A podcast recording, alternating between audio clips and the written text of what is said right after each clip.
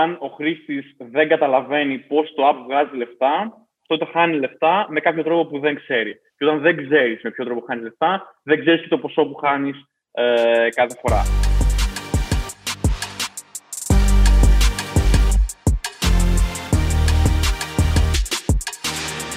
Γεια σας και καλώς ήρθατε σε ένα ακόμα Business Talks. Είμαι ο Χάρης και όπως πάντα έχω μαζί μου τον Δημήτρη και τον Άλεξ. Γεια σας παιδιά. Πέρασε όλους. Γεια σας. Σήμερα έχουμε τη χαρά και την τιμή να έχουμε μαζί μας δύο ανθρώπους που είναι πολύ δραστήριοι, που έχουν ιδρύσει τις δικές τους startups και ασχολούνται πάρα πολύ με το κομμάτι των fintech, του trading, του investing, όλα αυτά τα οποία είναι πάρα πολύ ε, hot τον τελευταίο καιρό. Πιστεύω ότι είναι οι κατάλληλοι άνθρωποι την κατάλληλη στιγμή για να πούμε ενδιαφέροντα πράγματα και σχετικά με αυτά που έχουν συμβεί το τελευταίο καιρό στο χρηματιστήριο, αλλά και γενικότερα να πούμε ωραία πράγματα και να δώσουμε αξία. Ε, καλησπέρα Αλέξανδρε, καλησπέρα Κωνσταντίνε. Καλησπέρα, καλησπέρα Χάρη, Δημήτρη, Άλεξ. Ε, χαρά μας που βρισκόμαστε εδώ. Ελπίζω να τα πούμε ωραία σήμερα και να δώσουμε και πάλι στον κόσμο. Ευχαριστούμε που μας έχετε. Άρα μας που δεχτήκατε. Πάμε να κάνουμε μια πολύ ωραία κουβέντα λοιπόν. Ε, αρχικά για να ξεκινήσουμε, ε, πείτε μας δύο λόγια για την ε, Wealthyhood για να καταλάβει και ο κόσμος ε, τι είναι και με τι ασχολείστε. Και όταν mm. μας πείτε γι' αυτό πάμε μετά στα πιο έτσι, στα hot topics. Εννοείται. Ε, σε high level, για να μπορούμε να πούμε σε λεπτομέρειες αργότερα, η Wealthhood ουσιαστικά είναι μια επενδυτική εφαρμογή η οποία παίρνει ένα διαφορετικό approach από αυτό που έχουν οι υπόλοιπες. Ε, προσπαθούμε να κάνουμε incentivize τον κόσμο να φύγει από το κομμάτι του day trading και να ε, κάνει focus στο long-term investing που κατά τη γνώμη μας και κατά τη γνώμη των στατιστικών θεωρούμε ότι είναι πολύ πιο ε, κερδοφόρα και αποτελεσματική για το μέσο χρήστη. Τα βασικά κομμάτια και βασικές διαφορές που θέλουμε να έχουμε εμείς ως ε, app είναι ότι θέλουμε να εστιάσουμε στο πώς θα καθοδηγήσουμε έναν λιγότερο έμπειρο χρήστη στο να επενδύσει σε ένα εντελώς personalized portfolio και να είμαστε δίπλα τους σε όλη τη διάρκεια αυτής της εμπειρίας. Σε αυτό που λέμε new, uh, brand new do-it-yourself wealth management experience. Πολύ ωραία. Ε, θέλω να σταθώ σε αυτό που είπες σχετικά με το investing και το trading, ότι εσείς στοχεύετε κυρίως σε χρήστες που έχουν στο μυαλό τους το investing, το οποίο έχει περισσότερο μακροπρόθεσμο χαρακτήρα, παρά στο trading που είναι κυρίως για ημερήσεις ή εβδομαδίες θέσεις, mm. τέλος πάντων πιο σύντομες. Mm-hmm. Πιστεύεις ότι τώρα, με βάση και αυτά τα γεγονότα που έχουν συμβεί με το Reddit, τα Wall Street Bets, όσοι δεν τα ξέρετε έχουμε κάνει επεισόδιο και για αυτά που λέμε αναλυτικά το τι έχει συμβεί. Ε, πιστεύεις ότι αυτό έχει φέρει πάρα πολύ κόσμο στα investing και στα trading apps οι οποίοι έχουν στο μυαλό τους αποκλειστικά το να κάνουν trading; Και να διπλασιάσουν ή και να πολλαπλασιάσουν τα χρήματά τους σε μερικές μέρες και ότι αυτό μπορεί να είναι εν τέλει επικίνδυνο; Ε, σίγουρα υπάρχει αυτό. Αυτή είναι πολύ καλή ερώτηση και ωραία πάσα, ε, Χάρη. Ε, θα έλεγα απλά, θα έβαζα ένα αστερίσκο εδώ πέρα. Θα έλεγα ότι αυτή τη στιγμή δεν μπορώ να βρω κάποιο investing app. Είναι όλα είτε trading apps, είτε αυτό που δεν υπάρχει στην Ελλάδα, αλλά υπάρχει σε κάποιε χώρε του εξωτερικού, robo-advisors. Οπότε όλα τα apps που έχει access ένας Έλληνας ή ένας μέσο Ευρωπαίο επενδυτής τον κάνουν ε, incentivize στο να κάνει trading. Γιατί, γιατί ουσιαστικά, ε, άμα ανοίξεις προφανώς και εσείς θα χρησιμοποιείτε κάποια, ε, κάθε λίγο σου γίνεται notification για μια μετοχή η οποία έπεσε 5 ή 10%. Ε, κάθε φορά με το που την ανοίγει σου βγάζει τις top 5 ε, movers ή ε, top 10 ε, in volume ε, και ούτω καθεξής. Δεν υπάρχουν investing apps κατά τη γνώμη μου, δεν υπάρχουν apps τα οποία θα πάρουν το χρήστη να, και θα το βοηθήσουν να επενδύσει in the long run. Ε, και αυτό έχει να κάνει και με το, ότι, με το focus της εφαρμογής. Είναι άλλο να παίρνεις ένα set 10.000 μετοχών και να πρέπει να επιλέξεις από αυτές ε, όποιες έχεις ακούσει από το φίλο ή όποιες διάβασες χθες ή όποιες άκουσε σε ένα podcast, και άλλο ε, ένα investing app που σε βοηθάει να κάνεις invest. Και όταν λέμε invest, δεν υφίσταται το daily invest ή το weekly invest. Το invest είναι από μόνο του for the long run. Ναι. Ότι όντως πολλοί κόσμος τώρα τελευταία ε, κινείται προς το κομμάτι του day trading, γιατί είναι πολύ πιο sexy, είναι πολύ πιο hot, είναι αυτό που θα ανοίξεις ε, τα news και είναι το πρώτο topic, ότι η GameStop για παράδειγμα ανέβηκε 1500% σε ένα μήνα, ότι ή θα δεις διάφορα case, ε, στα, use cases από ανθρώπους οι οποίοι έβαλαν ένα χιλιάρικο και έβγαλαν 20 εκατομμύρια από ε, τεράστια leveraged options. ε, είναι πολύ πιο προσιτό προς το marketing και το πόσο ακουμπάει τον μέσο χρήστη το get rich soon σε σχέση με, το, με κάτι που θα του έπαιρνε πιο πολύ χρόνο και θα ήταν πολύ πιο δύσκολο και πολύ πιο, θα έλεγα, απαιτεί πιο πολύ consistency in the long run για να το καταφέρει. Οπότε ναι, πολλοί κόσμος πάει στα trading apps, πολλοί κόσμος πέφτει σε αυτή την παγίδα κατ' εμέ ε, και σίγουρα το βλέπετε αυτό και εσείς. Ε, εγώ απλά ήθελα να πω ότι προφανώς με τα τελευταία γεγονότα που έχουν γίνει με, που έχουν γίνει με την GameStop και με κάποιες άλλες εταιρείες, υπάρχει λίγο η αίσθηση ότι το χρηματιστήριο μοιράζει χρήματα. Όταν νιώθεις ότι υπάρχει τσάμπα χρήμα έξω, ο οποιοδήποτε θέλει να πάρει λίγο. Ε, από εκεί και πέρα, στο κατά πόσο αυτό είναι επικίνδυνο, έχει να κάνει με το αν είναι το investing for fun για να ικανοποιήσεις την εσωτερική σου ανάγκη για τζόγο, γιατί είναι OK, το να βάλεις για παράδειγμα 100 ευρώ και να τα δεις μέσα σε μια μέρα να έχουν γίνει 200, είναι κάτι το οποίο θα σου δώσει μια χαρά. Αλλά αρχίζει να γίνεται επικίνδυνο όταν αυτό, αυτή η επένδυση γίνεται με τα life savings σου. Ε, τις τελευταίες εβδομάδες δηλαδή βλέπουμε να, να βγαίνουν και νέα προς τα έξω για κόσμο που δανείζεται ακόμα ώστε να μπορέσει να βάλει λεφτά στην Χ GameStop και να τα διπλασιάσει. Εκεί πέρα, εκεί είναι που έχει ξεπεράσει το όριο και αρχίζει να γίνεται επικίνδυνο. Όταν έχεις επενδύσει ένα 1% για παράδειγμα των ε, μηνιαίων αποταμιεύσεων σου, just for fun, ε, εκεί πέρα είναι κάτι το οποίο ο, ο καθένας ε, θα μπορούσε να κάνει. Απλά να προσθέσω ότι το 1% μηνιαίων αποταμιεύσεων σου δεν το κάνει ο κόσμος. Γιατί αυτό θα ήταν εγώ, για τον μέσο. Δεν το κάνει. Δεν το κάνει. Ευρώ, ναι. 1 ευρώ κλπ. Ε, ακριβώς, ακριβώς. Επίσης, καλά είναι όταν βάζεις 100 ευρώ να βλέπεις να γίνονται 200. Δεν είναι καλά όταν τα βλέπεις να γίνονται 0, που είναι αυτό που γίνεται στις περισσότερες περιπτώσεις. Ναι. Κάποιο που δεν έχει ιδέα και ξεκινάει να αποφασίσει και αποφασίζει να επενδύσει στην GameStop. Δηλαδή, όταν εσύ έμαθες, εσύ είσαι ο μέσος χρήστης, ο οποίος δεν ασχολούνταν ποτέ με το χρηματιστήριο, όταν εσύ άκουσες για την GameStop, η GameStop ήταν στα 400 δολάρια που έκανε trading για μία μέρα. Όταν εσύ την αγόρασες, όλοι όσοι είχαν μπει στα 10 δολάρια ήσουν το φανταστικό exit strategy για όλους αυτούς. Οπότε από το να δίνεις ε, τη σαλίδα σωτηρίας για όσους θέλουν να βγουν από ένα investment, επειδή το μαθαίνεις πάντα τελευταίος, σίγουρα είναι πολύ πιο χρήσιμο να κάνεις κάτι το οποίο μπορείς να το κάνεις support ε, in the long run. Και είναι πρόβλημα όταν από τα 100 πάει στο 0 και λόγω αυτού δεν μπορείς να πληρώσεις τον νίκη σου. Εκεί είναι και μετά είναι double or nothing. Δηλαδή, έχασα 100, τώρα πρέπει να βάλω 200 για να διπλασιάσω και μετά έχει. Ακριβώς. πιο πολύ με ρουλέτα κόκκινο-μαύρο παρά με ε, investing. investing ή trading. Ε, το investing πια είναι πλέον τόσο προσιτό σε όλους που πιστεύω έχουμε μπει σε μια νέα πραγματικότητα που δεν την έχουμε ξαναδεί. Δηλαδή μπορεί να μπει οποιοδήποτε με την, κάρτα, την πιστοτική κάρτα της μητέρας του και να αρχίσει να κάνει trading.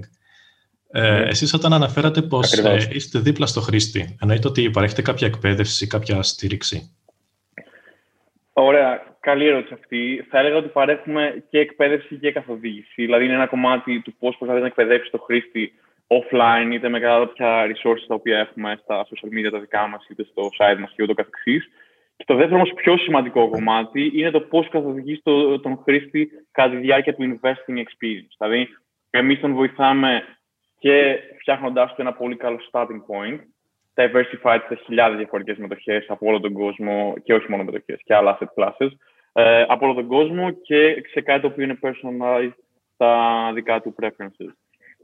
Οπότε το δικό μας guidance έχει να κάνει και από το που ξεκινάει ο χρήστης, αλλά και μετά εξηγώντας του κάθε κίνησή του πώς θα επηρεάσει το πορτφόλιό του και τι σημαίνει ε, για το investment. Για παράδειγμα, όταν θα κάνει μια κίνηση ε, να βάλει πιο πολύ allocation του πορτφόλιό τους σε μετοχές αντί για ομόλογα, θα το πούμε ότι ξέρεις τι, ε, αυτό αυξάνει το πιθανό ε, return σου, αλλά αυξάνει και παραπάνω το ρίσκο Και μετά μπαίνουμε και σε πράγματα που είναι πιο πολύ θέματα προτιμήσεων. Ας πούμε, κάνουμε accommodate τον investor ο οποίος θέλει επενδύσεις του να σέβονται το περιβάλλον ή τον investor ο οποίος θέλει ε, να επενδύσει σε εταιρείες οι οποίες έχουν πολύ καλό diversity ratio.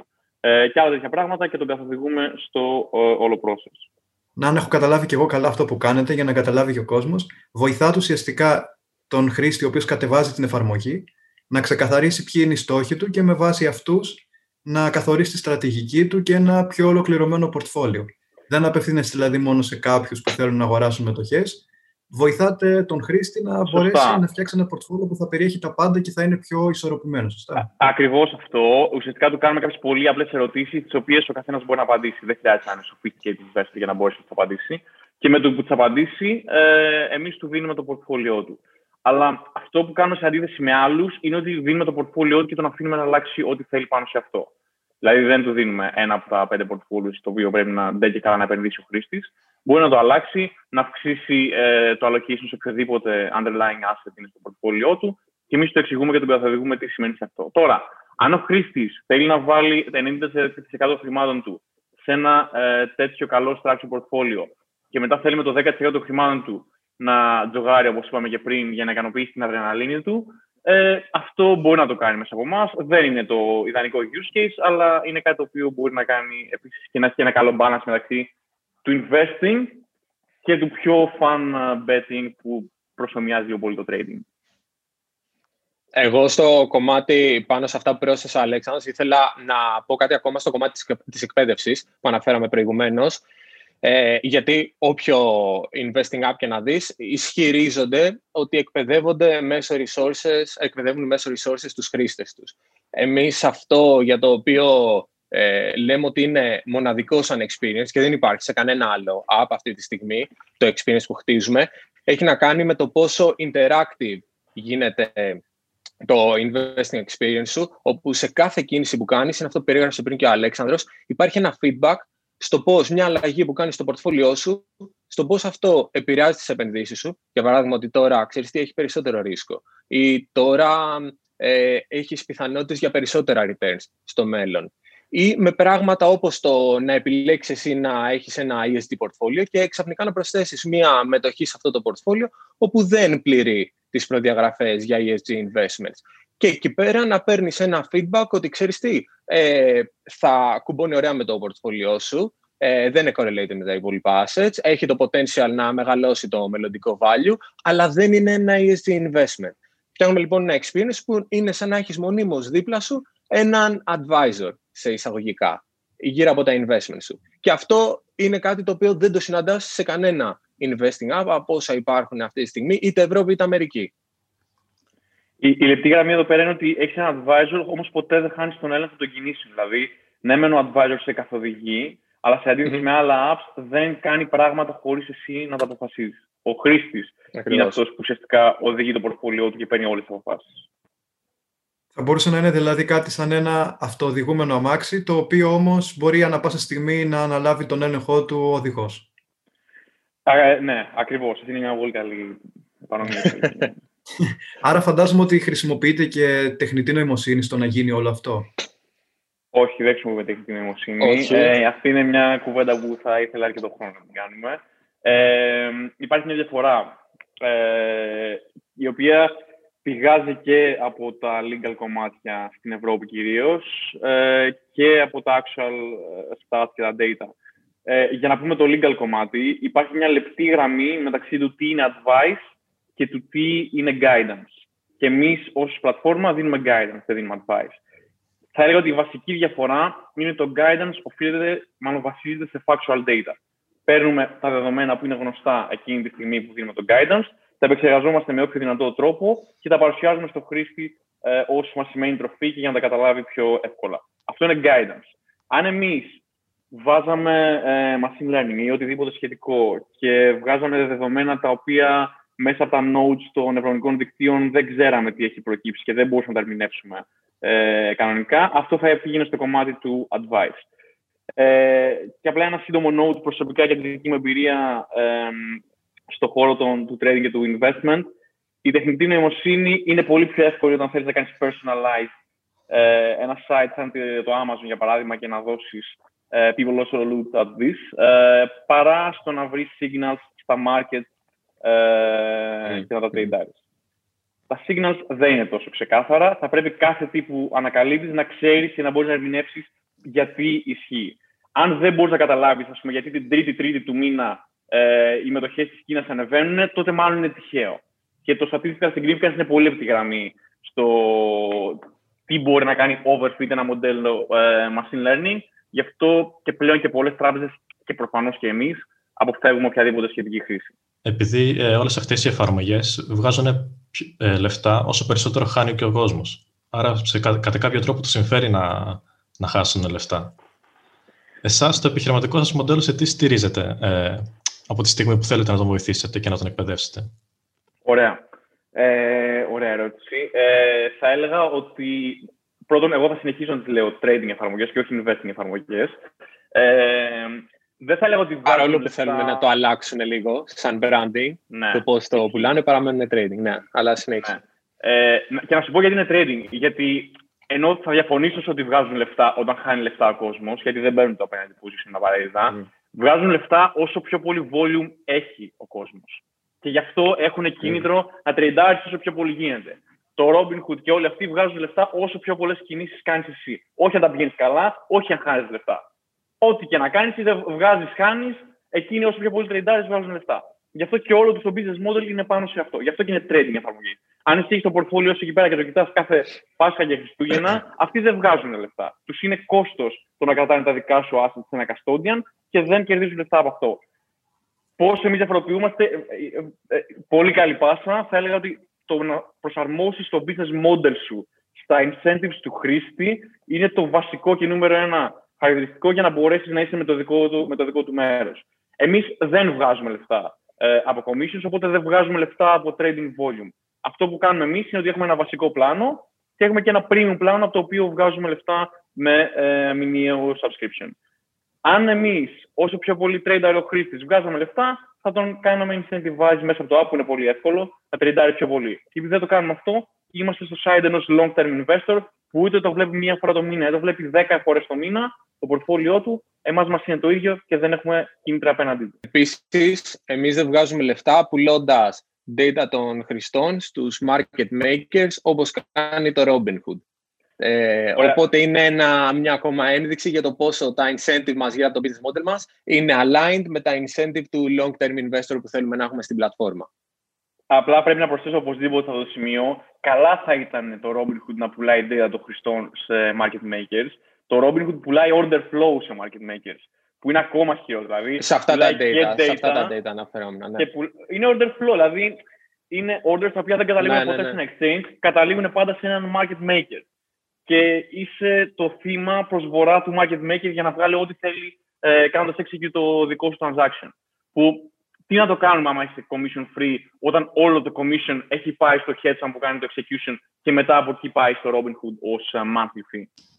Πάνω σε αυτό που λες Αλέξανδρε, ακριβώς ήθελα να ρωτήσω, ε, μετά, επειδή λέγαμε για τα trading apps και για τον τρόπο που βγάζουν τα χρήματα, το επιχειρηματικό μοντέλο, ε, οπότε ακριβώς πάνω σε αυτό το πάτημα, ε, πολλοί άνθρωποι δεν ε, έχουν την απορία όταν βλέπουν και πάνε να κάνουν register σε, ένα τέτοιο, σε μια τέτοια εφαρμογή, ότι πολλές φορές διαφημίζεται έντονα το ότι είναι zero commission fee, δηλαδή ότι σου λέει ό,τι και να, όσα λεφτά και να βάλεις, όσα και να τραβήξεις μετά, εμείς δεν θα σε χρεώσουμε κάτι. Οπότε μετά δημιουργείται αυτή η απορία στο χρήστη και λέει εφόσον δεν θα με χρεώσει τίποτα, πώς θα κερδίσει χρήματα η εφαρμογή από εμένα; Οπότε μπορούμε να δώσουμε μια ε, απάντηση σε αυτό.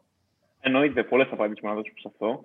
Ε, εδώ στο πώς το κάνουμε εμείς ή στο πώς το κάνει κάποιος άλλος; Μπορούμε να πούμε και τα δύο. ναι. Ωραία. Πώς το κάνει κάποιος άλλος. Ε, υπάρχει το γνωστό, εμένα μου αρέσει πάρα πολύ η φράση If you're not paying for the product, then you are the product. Ε, αν ο χρήστης δεν καταλαβαίνει πώς το app βγάζει λεφτά, τότε χάνει λεφτά με κάποιο τρόπο που δεν ξέρει. Και όταν δεν ξέρεις με ποιο τρόπο χάνεις λεφτά, δεν ξέρεις και το ποσό που χάνεις ε, κάθε φορά. Κανένα από αυτά τα app, το μόνο που είμαστε όλοι σίγουροι, δεν κάνει αυτή τη δουλειά για την ψυχή της μάνας του. Όλοι βγάζουν λεφτά, είτε τα βγάζουν από σένα, είτε τα βγάζουν μέσα από σένα. Ε, τώρα, υπάρχουν κάποιοι βασικοί τρόποι με τους οποίους βγάζουν λεφτά κάποια trading apps. Είτε άμα είναι παραδοσιακά, σε χρόνια commissions. Αυτό σιγά σιγά αρχίζει και εκλείπει. Commissions τι σημαίνει, τρεντάρει 100 ε, ευρώ ή 100 λίρες και χρεώνουμε 10 λίρες έτσι τα βατζιλίγια, ας πούμε. Ε, ό,τι και να είναι αυτό το ποσό στάνταρ, όσο και να τρεντάρεις. Αυτό το commission, εντάξει, αυτό που δεν είναι πολύ ε, θεμητό πλέον, οπότε έχει αρχίσει και εκλείπει. Το δεύτερο είναι ότι είμαστε και καλά commission free. Ε, δεν σε χρεώνουμε commission ε, 10 λίρες ή 10 ευρώ στάνταρ, αλλά σε χρεώνουμε ένα spread όταν κάνουμε το execution. Δηλαδή, αν η τιμή της μετοχής που αγοράζουμε είναι 100, εσύ θα δεις ότι την αγόρασες στα 101 και εμείς θα πάρουμε ένα spread. Αυτό παραμένει commission free, δεν είναι commission, είναι ένα spread πάνω στο execution. Άλλη, άλλη λύση είναι να αρχίσουμε να σε χρεώνουμε FX. Το οποίο είναι πιο τίμιο, γιατί αν δεν σε χρεώνει κάποιος, θα το πληρώνει έτσι και αλλιώς FX. Αν έχει σε ευρώ και τρεντάρεις σε δολάρια, σε χρεώνουμε FX στο conversion. Είναι τίμιο αν χρεώσεις ένα decent amount του 0,5%. Δεν είναι τίμιο αν δεις κανένα 3% FX ε, spread στο spot.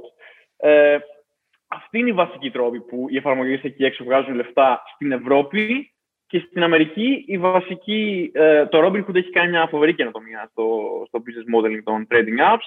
Έχει αρχίσει και πουλάει, ε, εδώ και καιρό βέβαια, order flow.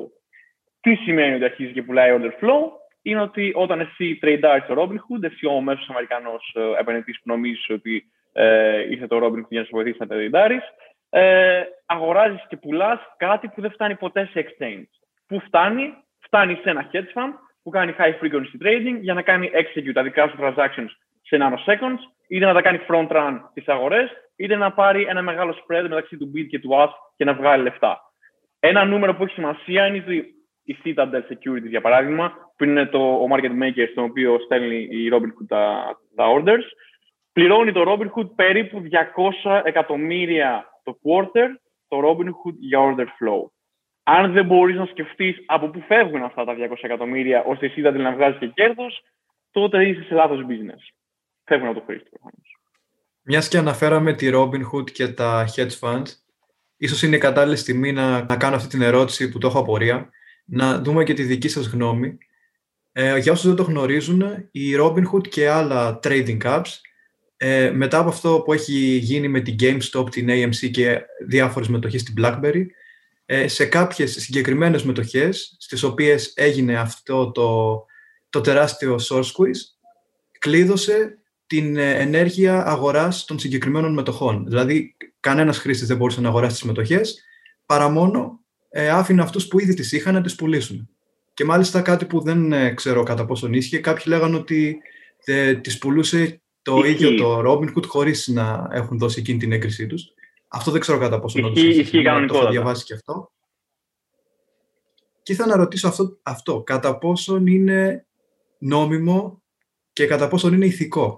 Ωραία. Ε, θα προσπαθήσω να μην μιλήσω μισή ώρα γι' αυτό. Ε, θα είμαι σύντομος, σοβαρό. Ε, καταρχήν το τελευταίο που ανέφερες ισχύει και δεν είναι ακριβώς ότι το Robinhood άρχιζε και πουλάγε ε, τα investments και τα assets των χρηστών. Έκανε κάτι πολύ πιο καινοτόμο, γιατί το Robinhood είναι πολύ καλός σε όλα αυτά. Ε, ξαφνικά αποφάσισε ότι λόγω του volatility σε αυτές τις συμμετοχές έπρεπε να ε, αυξήσει το margin requirement. Δηλαδή, εκεί που μπορεί για κάθε 100 ευρώ position δικό σου να χρειαζόσουν 1 ευρώ στο account σου, ξαφνικά μπορεί να χρειαζόσουν 10 ευρώ στο account σου. Αυτό σημαίνει ότι με έναν μαγικό τρόπο πρέπει να κάνεις liquidate 10 φορές, μάλλον το 90% σχεδόν των uh, δικών σου assets. Δηλαδή, αντί να έχεις position στα 100, να έχεις position στα 10. Πρέπει να κάνεις force liquidate σε οποιαδήποτε τιμή το 90% των δικών σου assets. Χωρίς καν να μπορείς να πεις ναι, φίλε, κάνε το τώρα ή κάνε το με limit order στα τόσα λεφτά. Το έκανες force, σε οτιδήποτε λεφτά. Και όταν είναι τόσο αστείο το ότι σε μια αγορά στην οποία απαγορεύεται κάποιος να αγοράσει, εσύ είσαι forced να κάνεις liquidate το portfolio σου, φαντάζεστε όλοι σε τι τιμή μπορεί να καταλήξεις τελικά να τα πουλάς. Και το ακόμα πιο αστείο είναι ότι όταν όλοι οι retail traders δεν μπορούν να αγοράσουν, ποιος είναι αυτός που αγοράζει, όλα αυτά τα hedge προφανώ που είναι στην άλλη μεριά των trades, που μπορούν ελεύθερα να αγοράσουν και να πουλήσουν τι μετοχέ στα exchange και θέλουν να κάνουν cover όλα τα short positions που ε, έχουν πάρει. Ε, οπότε όλα αυτά που ανέφερες ισχύουν. Προφανώς δεν είναι καθόλου ηθικά απέναντι στους χρήστες. Και απλά να βάλω μια ακόμα παράμετρο. Δεν ήταν μόνο το short squeeze σε αυτές τις περιπτώσεις. Δηλαδή, υπήρχαν κάποια hedge funds στα οποία, ε, στα οποία πάνω έγινε το short squeeze. Υπήρχε και το gamma squeeze, το οποίο είχε να κάνει με τους market makers που έκαναν execute τα options των πελατών του Robinhood. Άμα θέλετε, μπορούμε να το συζητήσουμε πιο αναλυτικά μετά.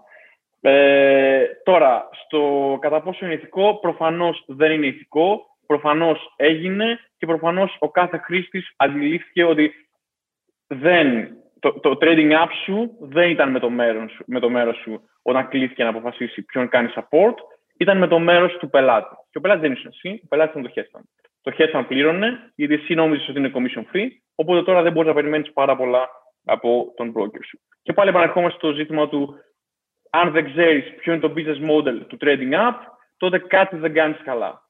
Αν δεν μπορείς ούτε αυτό να ψάξεις, τότε σίγουρα το trading ε, δεν είναι για σένα. Πάνω σε αυτό που συζητάμε αυτή τη στιγμή, θα ήθελα να, να προσθέσω και κάτι ακόμα.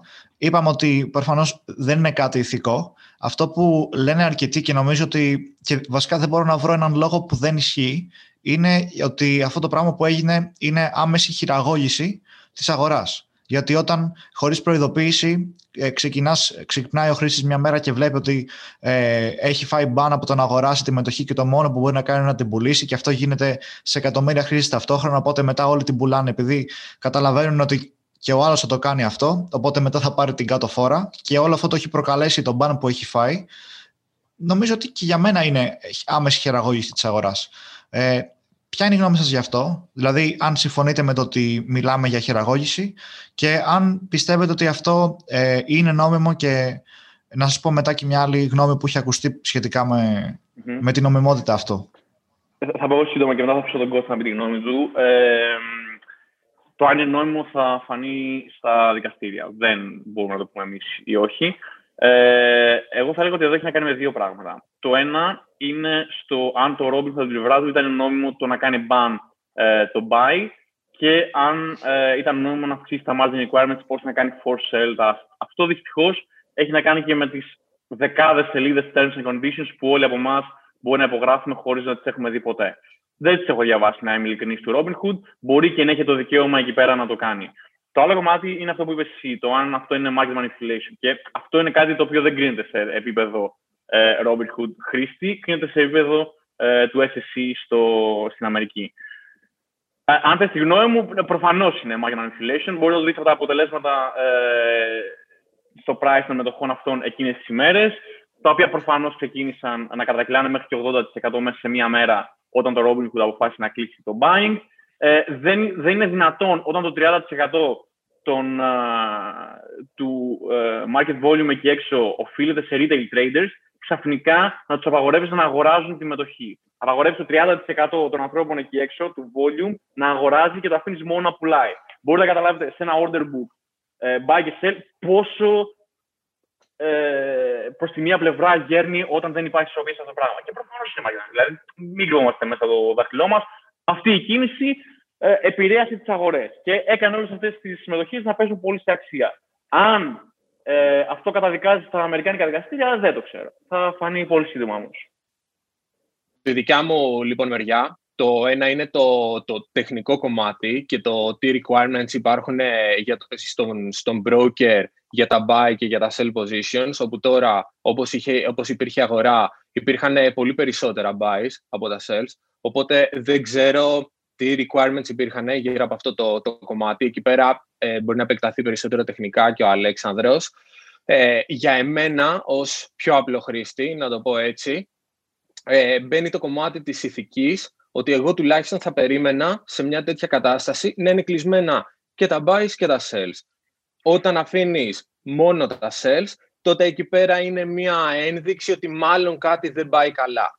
Ε, αυτό για το νομικό περαιτέρω ε, είναι νομίζω κάτι το οποίο θα πάει στα δικαστήρια τις επόμενες εβδομάδες και θα πούνε οι ειδικοί.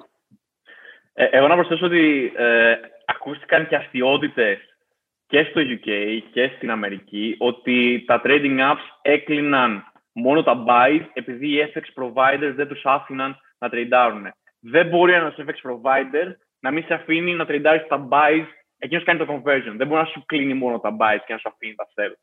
Και πάνω σε αυτό που είπε ο Κώστας, απλά να πω ότι πάλι τίθεται το ερώτημα γιατί το Robinhood το έκανε αυτό. Υπάρχουν δύο εξηγήσεις και υπάρχει η εξήγηση του Robinhood. Οι δύο είναι το Robinhood μπορεί να θέλει να βοηθήσει τα fund που uh, τρώγαν το short squeeze, Melvin και Citron κλπ. Ε, κατά ένα μαγικό τρόπο η Citadel είναι ο βασικός investor στο uh, Melvin ε, και η Citadel είναι και ο, ο μοναδικός customer που δίνει τεράστια ποσά στη Robinhood ε, κάθε quarter. Με, με διαφορετικά entries, αλλά είναι το ίδιο. Οπότε το ένα, λέει ότι, το ένα σενάριο λέει ότι ε, το Robinhood ήθελε να βοηθήσει τα funds που γινόντουσαν uh, short speed. Το δεύτερο λέει ότι οι market makers, Citadel Securities στην δική μας περίπτωση, την οποία κάνουν face οι Robinhood traders, ε, ήθελαν να κλείσει το buy σε αυτές τις, ε, σε αυτές τις μετοχές, γιατί όπως είπε και ο Κώστας, όταν ένας market maker έχει στο inventory του τεράστια ποσά μετοχών, τις οποίες αγοράζεις και πουλάει ανάλογα με το ποιος ε, θέλει να επενδύσει σε τι. Όταν έχει μια τεράστια κίνηση προς το buy, αμέσως τα αποθέματα του market maker αρχίζουν και ε, εξαντλούνται. Όταν αυτό γίνεται μέσα από call options, αυτό γίνεται πολύ πιο γρήγορα. Γιατί αν έχεις εσύ ε, 1000 δολάρια, μπορείς να έχεις exposure σε 100.000 τυχαία τα νούμερα ε, worth of uh, stock. Και όταν οι μετοχές ανεβαίνουν και έρχεσαι στο σημείο που είναι τα strike prices και μετά τα περνάς και πάλι καινούριο strike price και μετά τα περνάς, αυτό κάνει το market maker να τελειώνει πάρα πολύ γρήγορα τα αποθέματά του σε long positions, ώστε να χεντζάρει τα δικά του ε, short στα calls. Ε, οπότε το δεύτερο σενάριο λέει ότι ο δικός τους market maker τους είπε κλείστε τα buys, θέλω μόνο sell για να φέρω balance στο δικό μου το βιβλίο. Και το τρίτο είναι αυτό που λέει το Robinhood, ε, δεν ξέρω αν το πιστεύει κανείς, αλλά ότι όταν έχει volatility είναι ρίσκη για την ε, δικιά μας εταιρεία να τριντάρουμε, μόνο τα buys για κάποιο λόγο, και το κάνουμε και κυρίως για το καλό του investor. Δηλαδή, ε, θεωρούμε ότι δεν είναι καλό investor να αγοράζει, τώρα είναι καλό μόνο να πουλάει. Οπότε το κάνουμε για να προστατεύσουμε εσένα, το χρήστη. Για το, καλό, για το καλό σου το κάνουμε. Αλλά το κάνουμε τώρα. Δηλαδή, πριν που αγόραζε σαν τρελός, σαν μανιακός στην GameStop και την πήγε από τα 10 στα 480 σε μια φάση, ε, μια χαρά τα πήγαινες. Τώρα όμως ε, δεν. Ε, ό,τι έβγαλες, έβγαλες. Από εδώ είναι κακό. Νομίζω πάνω σε αυτή τη λογική ε, πάρα πολλοί πατάνε για να χτίσουν περιουσίες Δηλαδή, αυτοί που είχαν αγοράσει νωρίς, που είχαν ε, ξεκινήσει όλο αυτό, βγάλανε εκατομμύρια δολάρια από όλη αυτή την ιστορία που έγινε και το είδανε ως επαναστάτες. Θα μπορούσαμε να χαρακτηρίσουμε αυτό που έγινε σαν μια επανάσταση, γιατί κάποιοι μιλάνε από τη μία μεριά για έναν εκδημοκρατισμό του χρηματιστηρίου κατά κάποιο τρόπο, ότι τιμωρούνται τα hedge funds, τα οποία είχαν ε, δημιουργήσει πάρα πολλά οικονομικά προβλήματα ε, και στην προηγούμενη οικονομική κρίση του 2008 που έχει ξεκινήσει από αυτά και πλέον ένας απλός άνθρωπος, ένας ιδιώτης επενδυτής μπορεί εις βάρος τους να κερδίσει χρήματα και να φτιάξει τη δική του ζωή. Αλλά απ' την άλλη υπάρχει και άποψη που λέει ότι δεν έγινε αυτό, ότι τα hedge fund πάντα θα κερδίσουν, θα βρίσκουν τον τρόπο να, να το κάνουν αυτό και στην ουσία εσύ δεν είσαι αυτός που θα χτίσεις περιουσία ε, με όλο αυτό που έγινε, αλλά είσαι και το προϊόν και ό,τι γίνεται στο τέλος ευνοεί τους μεγάλους καρχαρίες, τους μεγαλοκαρχαρίες, τους μεγάλους παίκτες και όχι τον απλό επενδυτή. Ε, Κώστα, να το αφήσω σε σένα για αρχή. Ε, ναι, ναι, ναι. Μπορώ να πω το, το δικό μου, πώς το βλέπω και το επεκτείνεις ναι. όπως θες. Ε, λοιπόν, καταρχάς, όπως είπε ο Χάρης, είναι, υπάρχει όντως αυτός ο χαρακτήρας του, του εκδημοκρατισμού ε, υπάρχει σίγουρα το κίνημα του, του Redditor Investor. Ε, αυτό το οποίο είναι ενδιαφέρον, γιατί το αν μπορεί ένας individual investor να φτιάξει ένα επενδυτικό πορτφόλιο καλύτερο από ότι θα του έδινε ένα hedge fund, είναι λίγο υποσυζήτηση. Ε, εγώ προσωπικά δεν θα, ήμουν, δεν θα ήμουν πολύ confident ότι ένας individual μπορεί να το κάνει αυτό. Αλλά αυτό που είναι γεγονός είναι ότι είμαστε σίγουρα σε μια εποχή όπου ο individual investor θέλει να έχει έλεγχο των επενδύσεών του. Ε, και αυτό βγαίνει και από όλο αυτό το, το κίνημα, από το πώς προέκυψε το κίνημα των Redditors που πιστεύουν ότι μπορούν να τα πάνε καλύτερα από τον professional. Δεν έχουν ανάγκη τον fund manager και μπορούν να αποφασίσουν μόνοι τους το πού θα πάνε οι επενδύσεις τους. Είναι γεγονός λοιπόν ότι έχουμε περάσει σε μια εποχή όπου έχουμε ξεφύγει λίγο από τη διαχείριση του ε, πάω σε ένα professional και αποφασίζει αυτός του πώς θα πάνε τα λεφτά μου και άσχετα με το αν θα τα διαχειριστείς εσύ καλύτερα ή όχι, έχουμε μεταπηδεί σε μια εποχή όπου οι χρήστες θέλουν να έχουν έλεγχο των επενδύσεών τους ή τουλάχιστον τεράστιος αριθμός αυτών των χρηστών. Ε, αυτό είναι λίγο στο πώς το βλέπω εγώ αυτό το κομμάτι. Και είναι πολύ ενδιαφέρον και είναι πολύ ενδιαφέρον και πώς εκδηλώθηκε με όλο αυτό που έγινε με την GameStop. Ε, εγώ θα έλεγα ε, ότι ακούστηκε πάρα πολύ αυτό το revolution απέναντι στα κακά hedge funds. Εγώ θα έλεγα από την πλευρά μου ότι ναι, όντως έχει παιχτεί αρκετά το κομμάτι του revolution απέναντι στα κακά hedge funds και τη Wall Street. Ε, και προφανώς με αυτό το scope ξεκίνησε και η όλη συζήτηση στο Reddit. Πώς θα βγάλουμε από τη μέση κάποια κακά hedge fund, όπως τη Melvin Capital και την Citron, οι οποίοι σορτάρουν εταιρείες με χιλιάδες εργαζόμενους και θα, θα ε, βγάλουν τεράστια κέρδη αν καταφέρουν να του χρεοκοπήσουν και να τους πετάξουν στον δρόμο. Ε, αυτό ήταν το πώς ξεκίνησε. Βέβαια, ε, στο Wall Street Bets, για παράδειγμα, δεν είναι μόνο ε, ερασιτέχνες κυβερνητέ, είναι τύποι και πάρα πολύ sophisticated. Επειδή κατάλαβαν πολύ νωρίς ε, ποια είναι τα conditions για να έχουμε ένα short squeeze, για ένα gamma squeeze και το τι potential έχει ένα τέτοιο trade. Ε, εγώ ήθελα να πω από την πλευρά μου ότι αυτό το κομμάτι με το Revolution απέναντι στα κακά hedge funds και τη Wall Street παίχθηκε πάρα πολύ και ήταν από τους πιο βασικούς παράγοντες στο να μεγαλώσει όλο αυτό και να εξελιχθεί από μια συζήτηση στο Reddit με 2 εκατομμύρια χρήστες, σε μια συζήτηση με 6 εκατομμύρια χρήστες και participants σε όλο τον κόσμο. Σίγουρα μέσα σε όλους όσους το ξεκίνησαν υπήρχαν μεν οι άνθρωποι που ήθελαν να πετάξουν τα κακά hedge έξω και να προστατεύσουν τις εταιρείες. Ε, αλλά υπήρχαν σίγουρα και πολλοί sophisticated traders οι οποίοι είδαν ότι ε, το ενδεχόμενο ενό short squeeze και ενός gamma squeeze είναι πιθανό και είδαν τα conditions για να γίνει αυτό ε, και θεώρησαν ότι μπορούν να το εκμεταλλευτούν και να βγάλουν αρκετό profit. Σίγουρα, όταν πας να κάνεις μια τέτοια κίνηση απέναντι σε μεγάλους παίχτε, χρειάζεται ένας μανδύας ε, μιας επανάστασης, ένας πιο ιδεολογικός μανδύας, όπου θα φέρει και τον μικρότερο trader ε, δίπλα σου και το position του ε, δίπλα στο δικό σου. Θα έλεγα ότι όπως εκτελήθηκαν όλα αυτά τα γεγονότα, είδαμε μια πολύ καλή πλευρά του, ε, των αγορών πλέον και του πώς έχουν εξελιχθεί και μια πάρα πολύ κακή. Η καλή πλευρά είναι ότι εσύ μόνος σου, στο σπίτι σου, ε, με τη δύναμη που σου δίνει ένα investing app και με τη δύναμη που σου δίνει ε, το connectivity μέσα από forums όπως το Reddit, μπόρεσες και έβγαλες λεφτά έναντι των hedge funds, αν συμμετείχες νωρίς σε αυτό. Από την άλλη πλευρά, είδαμε ότι όταν τα πράγματα δυσκόλεψαν, τα hedge funds αποδείχθηκαν πολύ πιο δυνατά από σένα. Με τους χύψη ε, τρόπους και λόγους, οι οποίους ε, δεν μπορούμε να ξέρουμε προφανώς.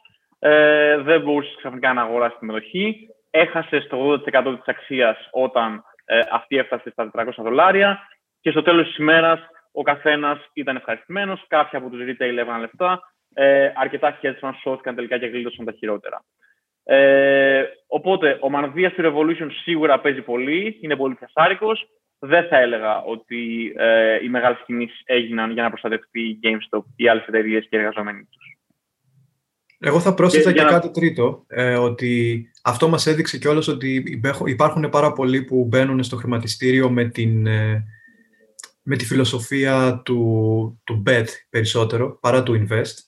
Και από την άλλη, εγείρει και ανησυχίες όλο αυτό, μήπως ε, πάρα πολλές μετοχές είναι υποτιμημένες και οδηγηθεί το χρηματιστήριο και οδηγηθεί, ουσιαστικά είναι μια φούσκα και οδηγηθεί σε, σε ένα correction. Να πω απλά ότι, απλά ήθελα να προσθέσω ότι όλο αυτό φαίνεται και από τη συμπεριφορά των χρηστών πλέον. Δηλαδή, οι χρήστες έχουν αρχίσει και φεύγουν από τα παραδοσιακά institutions και έρχονται πιο κοντά σε πράγματα που μπορούν να κάνουν οι ίδιοι, σε do-it-yourself ε, πράγματα, εφαρμογές και το ίδιο θέλουν να έχουν και στο investment τους.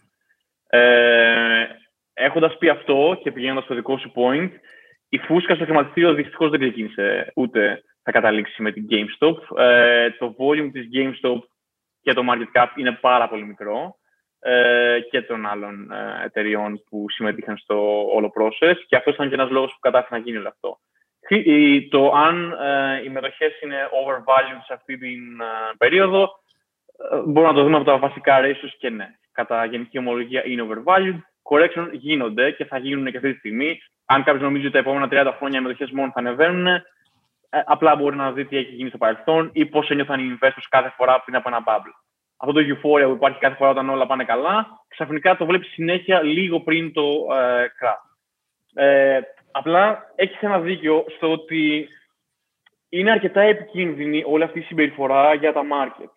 Βλέπεις εταιρείες οι οποίες πλέον τρεντάρονται σε τιμές και μεγέθη που δεν έχουν καμία σχέση με τα fundamentals. Δεν μπορεί μια εταιρεία να τρεντάρεται στα 10 δολάρια και μέσα σε ένα, σε ένα μήνα τρεντάρεται στα 400 τι μπορεί να γίνει, να, να κάλυψε το φάρμακο για τον κορονοϊό που τα λένε όλα. Ναι, απλά δεν ήταν φαρμακευτικές εταιρείες μας. Μπορεί να έχει γίνει. Σε αυτές τις περιπτώσεις δεν υπήρχε κανένα νέο που να άλλαξε ε, αυτές τις περιπτώσεις. Ε, οπότε, εντελώς deviation από τα fundamentals, εντελώς herd behavior. Ξαφνικά όλοι αρχίζουν και τριντάρουν με τον ίδιο τρόπο. Και ενώ μπορείς να πεις ότι αυτό είναι καλό όταν τα markets πάνε πάνω και ε, διαλύει στα κακά τα hedge fund, αυτό είναι ακόμα πιο επικίνδυνο όταν τα markets πάνε κάτω. Όταν θα έρθει το crash και οι retail investors θα τρέχουν από τα παράθυρα να φύγουν από τα position τους, ε, ο δρόμος προς τα κάτω είναι πολύ πιο γρήγορος από το δρόμο προς τα πάνω. Οπότε θα έλεγα ότι όλο αυτό το volatility που δημιουργεί αυτές τις αγορές, ε, πολύ λιγότερο risk management και positions τα οποία δεν έχουν καμία σχέση με fundamentals, δημιουργούν ένα πάρα πολύ ωραίο ε, story ώστε να είμαστε σε μια ανταρχή στο market. Πάντως, ε, εγώ απλά να προσθέσω πάνω σε αυτό, γύρω από το deviation, από τα fundamentals και το όλο volatility που παρατηρείται τα τελευταία χρόνια στο χρηματιστήριο, γνώμη μου είναι ότι έχει να κάνει σε μεγάλο βαθμό και με τον daily, σε εισαγωγικά, investor, παύλα, trader, δεν ξέρω πώς θα τον πούμε, ο οποίος εμφανίστηκε στην περίοδο που τα cryptocurrency, τα cryptocurrency ήταν στο peak τους δηλαδή πριν μια τετραετία, τριετία, τετραετία. Ε, εμφανίστηκαν πάρα πολλοί τέτοιοι traders, οι οποίοι βάζανε λεφτά και θέλανε σε μία εβδομάδα να έχουν διπλασιαστεί αυτά τα λεφτά. Και βλέπαμε επίσης και μεγάλες ομάδες ατόμων να ακολουθούν μαζικά ε, παρόμοια positions. Με την όλη πτώση που υπήρχε στα cryptocurrencies, ο κόσμος σταμάτησε πλέον να βάζει λεφτά για ένα σημαντικό χρονικό διάστημα, για κάποια χρόνια. Όλοι αυτοί, ωστόσο, δεν εξαφανίστηκαν. Κάπου έπρεπε να βάλουν τα λεφτά τους, κάπως έπρεπε να ικανοποιηθεί η ανάγκη για το trading που είχαν. Και εκεί ήρθαν εφαρμογές όπως το, το Robinhood που τους το κάνανε πάρα πολύ εύκολο και αυτή η κατηγορία του επενδυτή ξαφνικά άργησε να μπαίνει στο χρηματιστήριο. Ε, με τον όλο παραλογισμό που υπήρχε στην επενδυτική του συμπεριφορά και το πώς αυτό οδήγησε σε αυτά που βλέπουμε τώρα στα markets. Οπότε πιστεύω ότι ξεκίνησε από κάπου εκεί πριν μια τετραετία σε διαφορετικά assets, αλλά έχει μετουσιαθεί στο σήμερα. Και εγώ θα έλεγα ότι κορυφώθηκε σε αυτό πάνω σε αυτό που λέει ο Κώστας, κορυφώθηκε και το 2020 με το lockdown. Όταν πάρα πολλοί άνθρωποι ξαφνικά είχαν πάρα πολύ χρόνο με τα διάφορα επιδόματα στις διάφορες χώρες, ξαφνικά είχαν και λεφτά επειδή δεν ξόδευαν και τίποτα. Ε, και αποφάσισαν να κάνουν, ωραία, θα σπαταλήσουμε τον χρόνο μας τριντάροντα τις αγορές. Και σημαντική παρατήρηση. Για κάθε success story του τύπου που έβγαλε 20 εκατομμύρια, υπάρχουν 20 εκατομμύρια τύποι που έφτασαν όλα αυτά στο ξεκίνημα. Απλά όλο αυτό που είπες καλύπτεται από τα memes που κυκλοφορούν του τύπου ότι ας ξοδέψουμε όλοι το stimulus check, ε, stonks only go up. Είναι γνωστά, τα ξέρουμε, γι' αυτό γελάγαμε κιόλας πριν, όταν είπες ότι δεν θα πηγαίνουν 30 χρόνια πάνω οι μετοχές. Ε, νομίζω ότι γενικά σαν, σαν overall δεν κάνει τόσο καλό συνολικά στην αγορά αυτή η φιλοσοφία. Γιατί αργά ή γρήγορα κάποιοι άνθρωποι που δεν ξέρουν ακριβώς τι κάνουν ε, θα χάσουν αρκετά χρήματα και ήδη έγινε αυτό με την GameStop. Θεωρώ ότι πολύ περισσότερα χρήματα χάθηκαν από τους retail investors παρά, παρά, παρά έβγαλαν. Οπότε... Δεν έχει σταματήσει ακόμα το ναι, ισχύει. ισχύει. Οπότε καταλαβαίνουμε από αυτό ότι ναι μεν ωραίες ιστορίες, ωραία τα memes, αλλά ας κοιτάμε λίγο και το τι γίνεται, τι, τι έπαθαν οι περισσότεροι και όχι ακριβώς όπως είπες ένα 5% που έβγαλε πραγματικά πολλά λεφτά που ήταν οι early adopters αυτής της, αυτού του trend. Τι, τι 5%, εγώ κάτω από 1% θα έλεγα. Ε, και απλά νομίζω ότι όλα αυτά συνοψίζονται σε ένα νούμερο. 90% των daily traders χάνουν λεφτά μέσα στον πρώτο χρόνο. Από εκεί και πέρα ο καθένας μπορεί να επιλέξει τι investment strategy θέλει να έχει. Θέλει να τζογάρει ε, τις μετοχές που ακούει ότι είναι πάρα πολύ hot και όταν τις ακούει είναι ήδη στο peak τους, ή θέλει να κάνει κάτι systematically μήνα με το μήνα, σιγά σιγά, αλλά να έχει ένα πολύ σταθερό και συγκεκριμένο αποτέλεσμα. Και είναι και ένα φαινόμενο που, όπως είπατε, κορυφώθηκε το 2020 και λογικά θα συνεχιστεί και δεν ξέρουμε πού μπορεί να φτάσει. Ε, όπως είπατε, δεν υπάρχει πια τεχνική ανάλυση, δεν υπάρχει καθόλου risk management. Όλοι βασίζονται σε tweets του Elon Musk. Ε, υπάρχει μόνο το hype πια για τις μετοχέ. Μένει να δούμε πού μπορεί να φτάσει, πραγματικά δεν ξέρω. Ε, καλά, δεν έχει πολύ ακόμα να πάει. Δηλαδή, θέλω να πω, είναι συγκεκριμένα τα πράγματα. Μέσα στα επόμενα πέντε χρόνια, και το πέντε χρόνια το λέω για να μην ε, φανώ... Ε, για να είσαι safe. Για να είσαι safe. Ναι. ε, θα υπάρχει correction. Και το correction δεν είναι κακό. Δηλαδή, το correction συμβαίνει στις αγορές ώστε να επανέλθουμε λίγο πιο κοντά στα fundamentals. Όποιος θεωρεί το correction είναι κακό, προφανώς δεν έχει ζήσει τις προηγούμενες ή δεν έχει διαβάσει, γιατί όλοι μπορεί να τις έχει ζήσει, τα προηγούμενα corrections που έφεραν απλά τις μετοχέ πιο κοντά εκεί που θα έπρεπε να γίνονται traded. Ε, αυτή τη στιγμή υπάρχει το hype. Risk management στο retail trader εκ των πραγμάτων δεν μπορεί να υπάρχει. Πρώτον, γιατί δεν έχει τα tools, δεύτερον, γιατί δεν έχει το knowledge να κάνει risk management. Και πόσο μάλλον όταν, όπως είπες και εσύ, Άλεξ, ότι όταν όλα ανά πάσα στιγμή μπορεί να αλλάξουν από ένα tweet GameStop του Elon Musk, εντάξει, μετά τα πράγματα είναι πιο δύσκολα ακόμα και για τον sophisticated investor. Εγώ απλά πάνω σε αυτό του Αλέξανδρου να προσθέσω ότι δεν θα πάρω view ε, γύρω από το αν θα γίνει correction ή όχι. Δεν ξέρω, δεν είμαι ειδικός. Αλλά βλέποντας το Wall Street Bets από ένα εκατομμύριο μέσα σε λίγες εβδομάδες να έχει φτάσει στα 9 εκατομμύρια από άτομα που ψάχνουν ποια θα είναι η επόμενη GameStop και που αναζητούν trading signals, ε, αυτό σίγουρα με τρομάζει όσον αφορά το τι άλλο θα δούμε στα markets στους επόμενους μήνες ή χρόνια. Όταν ο ταξιτζής σου συζητάει για μετοχές, τότε είμαστε σε bubble. Θα έχει ενδιαφέρον να λέγαμε και ποια θα είναι η επίπτωση που θα έχει το σκάσιμο της φούσκας στην πραγματική οικονομία. Γιατί είναι καλό να μην ξεχνάμε ότι πίσω από το χρηματιστήριο υπάρχουν πραγματικές εταιρείες που εκεί πέρα απασχολούνται πόροι και χιλιάδες εργαζόμενοι. Οπότε ελπίζουμε αυτό το correction που θα γίνει, που είναι αναμενόμενο να γίνει κάποια στιγμή, ε, να μείνει στα πλαίσια του χρηματιστηρίου που είναι και κάτι, όπως το λέει και η λέξη correction, δηλαδή κάτι, σωστό, δηλαδή γίνεται διόρθωση, να μείνει εκεί και να μην περάσει και στην πραγματική οικονομία και έχουμε άλλες συνέπειες μετά, γιατί είναι και μια κατάσταση δύσκολη τώρα στις οικονομίες παγκοσμίως με τον ε, κορονοϊό. Είναι μεγάλη κουβέντα αυτό. Δεν ξέρω αν θέλετε να κάνετε κάποιο σχόλιο, να πείτε τι Εγώ μια, μια σύντομη πρόταση σε αυτό. Ε, Προφανώς τα macroeconomics δεν είναι απαραίτητα συμβατά με το τι συμβαίνει στις αγορές. Ε, ήθελα να πω απλά ότι ε, ευτυχώς οι decision makers και είτε, είναι αυτό, είτε αυτό έχει να κάνει με τις κυβερνήσεις των μεγαλύτερων οικονομιών, είτε με τις σχετικές τράπεζε, πλέον έχουν το know-how πώς να διαχειριστούν ε, τέτοια moves στο χρηματιστήριο. Το είδαμε σιγά σιγά από το 2013 και μετά στην Ευρώπη με την Ευρωπαϊκή Κεντρική Τράπεζα. Το είδαμε πολύ νωρίτερα στην Αμερική με το Fed για τη διαχείριση της κρίσης του 7-9. Ε, ε, και το είδαμε και πολύ πιο ε, σωστά και άμεσα ε, φέτος, μάλλον το 2020, στην ε, πανδημία του κορονοϊού, όπου έκαναν τις πιο σωστές κινήσεις, προφανώς υπήρξαν λάθη, και όταν λέω σωστές κινήσεις, τα επιτόκια όσο πιο κάτω γίνεται, προσωπική χαλάρωση σε όσο μεγαλύτερο βαθμό μπορούμε και ε, χαλάρωση των ε, restrictions για ε, τα markets, τα markets και τις ε, επιμέρους χώρες. Ε, νομίζω ότι ξέρουν πλέον πώς να το διαχειριστούν. Ε, θα φανεί στην πράξη αν θα μπορέσουν να κάνουν absorb την ένταση στο χρηματιστήριο και να μην περάσει στη main street, δηλαδή στις εταιρείες και στην πραγματική οικονομία. Πάμε τώρα να περάσουμε και στο startup κομμάτι, μιας και είστε ιδρυτές μιας fintech startup και μάλιστα που έχει έδρα στο Ηνωμένο Βασίλειο. Ε, αναλύσαμε πάρα πολύ ωραία το πώς είναι το περιβάλλον και στην πραγματική οικονομία και στο χρηματιστήριο.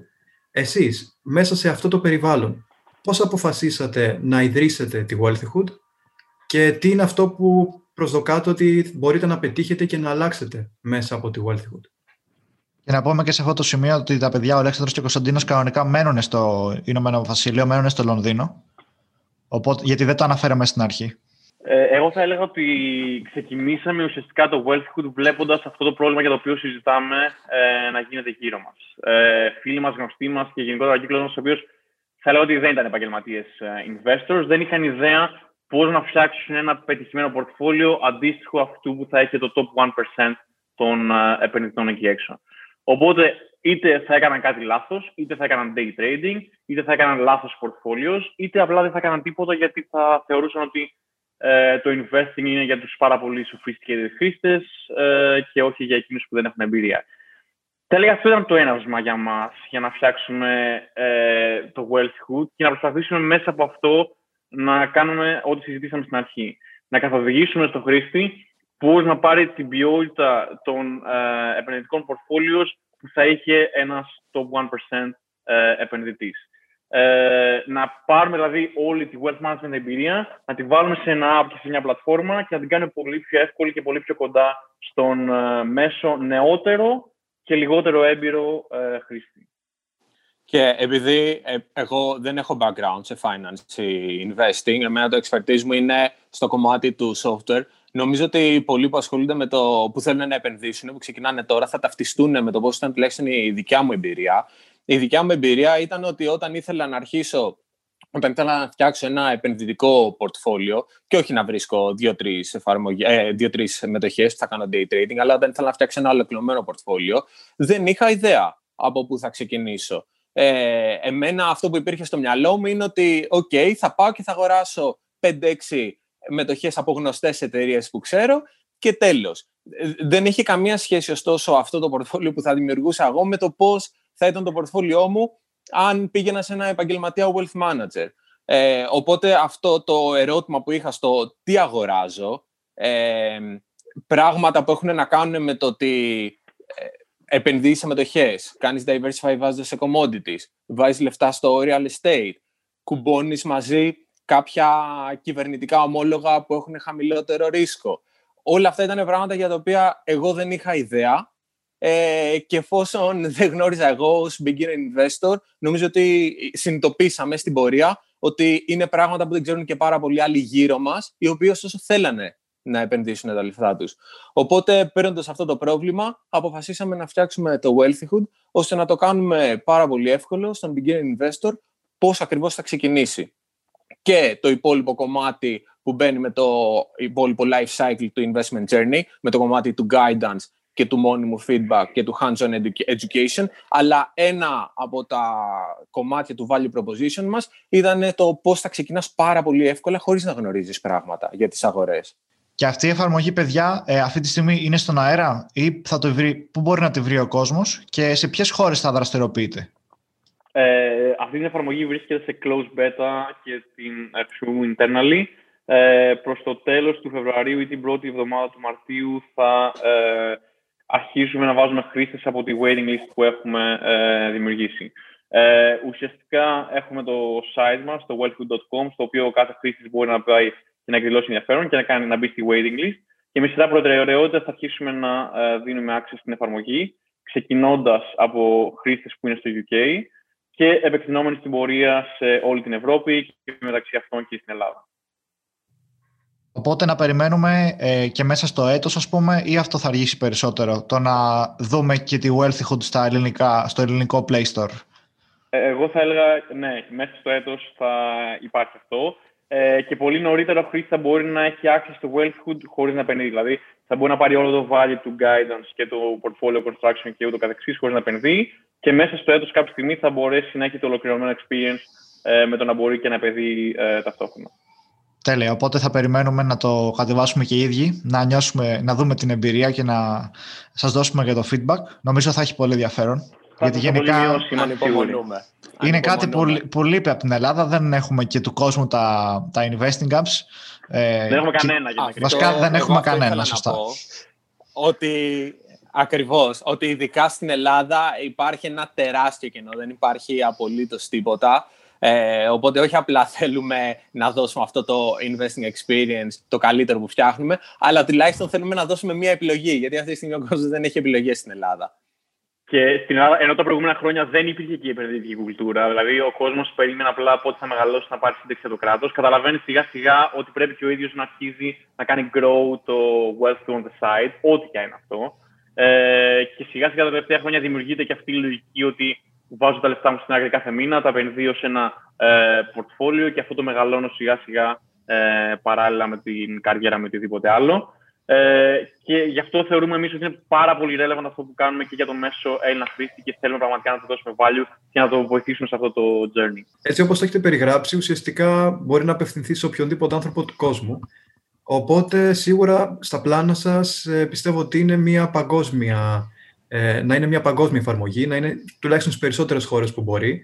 Και θα ήθελα να μου το επιβεβαιώσετε αυτό και να πείτε ποια είναι τα σχέδιά σας και ποιο είναι το όραμά σας να που, που πιστεύετε ότι μπορεί να φτάσει η Wealthyhood ε, μέσα στα επόμενα 5-10 χρόνια. Και αν μπορεί να χτυπήσει ε, ακόμα και μεγάλες εφαρμογές, δηλαδή να φτάσει στο επίπεδο που είναι σήμερα πολύ γνωστές εφαρμογές στο κομμάτι του trading και του investing. Προφανώς, ε, εμείς το Wealthyhood το βλέπουμε ως μια παγκόσμια εφαρμογή ε, και δεν, σε καμία περίπτωση δεν το ξεκινάγαμε και δεν θα ε, ήμασταν τόσο αφοσιωμένοι σε κάτι αν δεν πιστεύαμε ότι μπορεί να φτάσει στους top ε, players παγκοσμίως.